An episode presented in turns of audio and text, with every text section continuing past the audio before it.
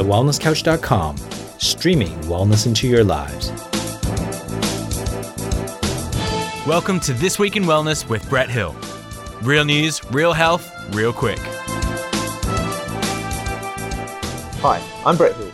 And this week in wellness, JAMA Pediatrics has published a study linking maternal fluoride exposure during pregnancy with lower IQ scores at 3 to 4 years of age. Fluoride has long been a hotly debated topic due to its potential neurotoxicity and the fact that the dosage, when included in the water supply, is hard to control. Fluoride is known to cross the placenta, accumulates in brain regions involved in learning and memory, and alters neurotransmitters in the central nervous system. Water fluoridation is supplied to about 89% of Australians, 66% of Americans, 38% of Canadians, and just 3% of Europeans.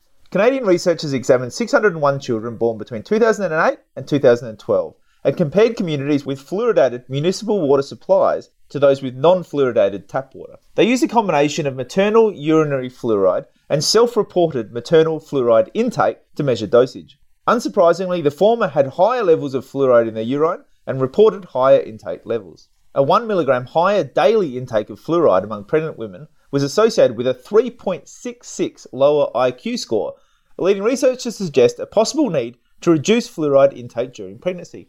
These findings are consistent with that of a Mexican birth cohort study that reported a 6.3 decrease in IQ in preschool aged children, and other ecological studies that have shown an association between higher levels of fluoride exposure and lower intellectual abilities in children. Given the controversy around fluoridation and the strong pushback that inevitably comes when it's questioned, the JAMA felt compelled to publish their decision to publish this study. They state that the decision to publish this article was not easy.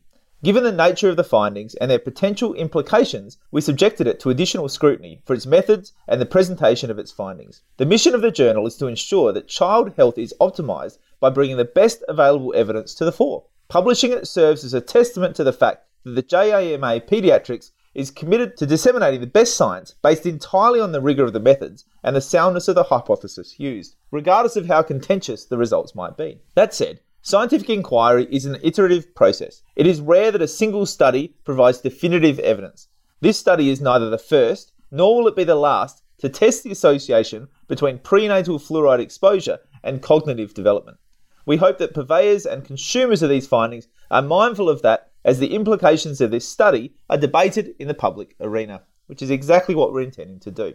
Editor in chief of the journal, Dr. Dimitri Christakis, in the JAMA podcast, went on to say before there were anti vaxxers, there were anti fluoriders. And the traditional teaching when I was going through residency in my early professional career was fluoride is completely safe, and all of these people trying to take it out of the water are nuts. It's the best thing that's ever happened for children's dental health, and we need to push back and get it into every water system. So when I first saw this title, my initial inclination was, what the hell? Christakis goes on to express shock at the discovery that only 3% of European residents drink fluoridated water, as he was under the impression that all developed countries fluoridated all their water supplies. And he was surprised at other studies suggesting fluoride may be a neurotoxin, stating that it was totally news to me, and I thought it was junk science. As always, the links are in the show notes.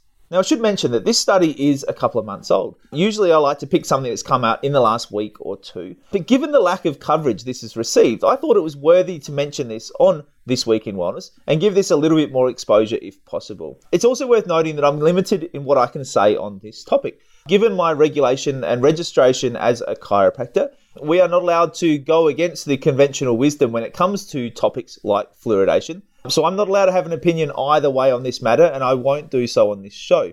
I will say that this article is concerning. I think it's really important that this is recognised and investigated further. I definitely think that more research needs to be done into the impact of fluoride both on pregnant women and on children, given the results of this study, as has been stated by the authors and by the editors as well. You know, we know that mass medication in this nature is, by its very nature, imprecise. It's particularly concerning when we talk about pregnant women and children due to the dosage. You know, when we're talking about small children, hopefully consuming plentiful amounts of water, then given their small body mass, it makes sense that they might be more prone to issues. And given that we're talking about neurotoxicity, then developing brains may well be more at risk. So I think we really need to have a closer look at this of how it's impacting different segments within our population and consider at the very least whether we need to alter the way that fluoride is delivered so that we can try and get a more appropriate dose for a more appropriate population.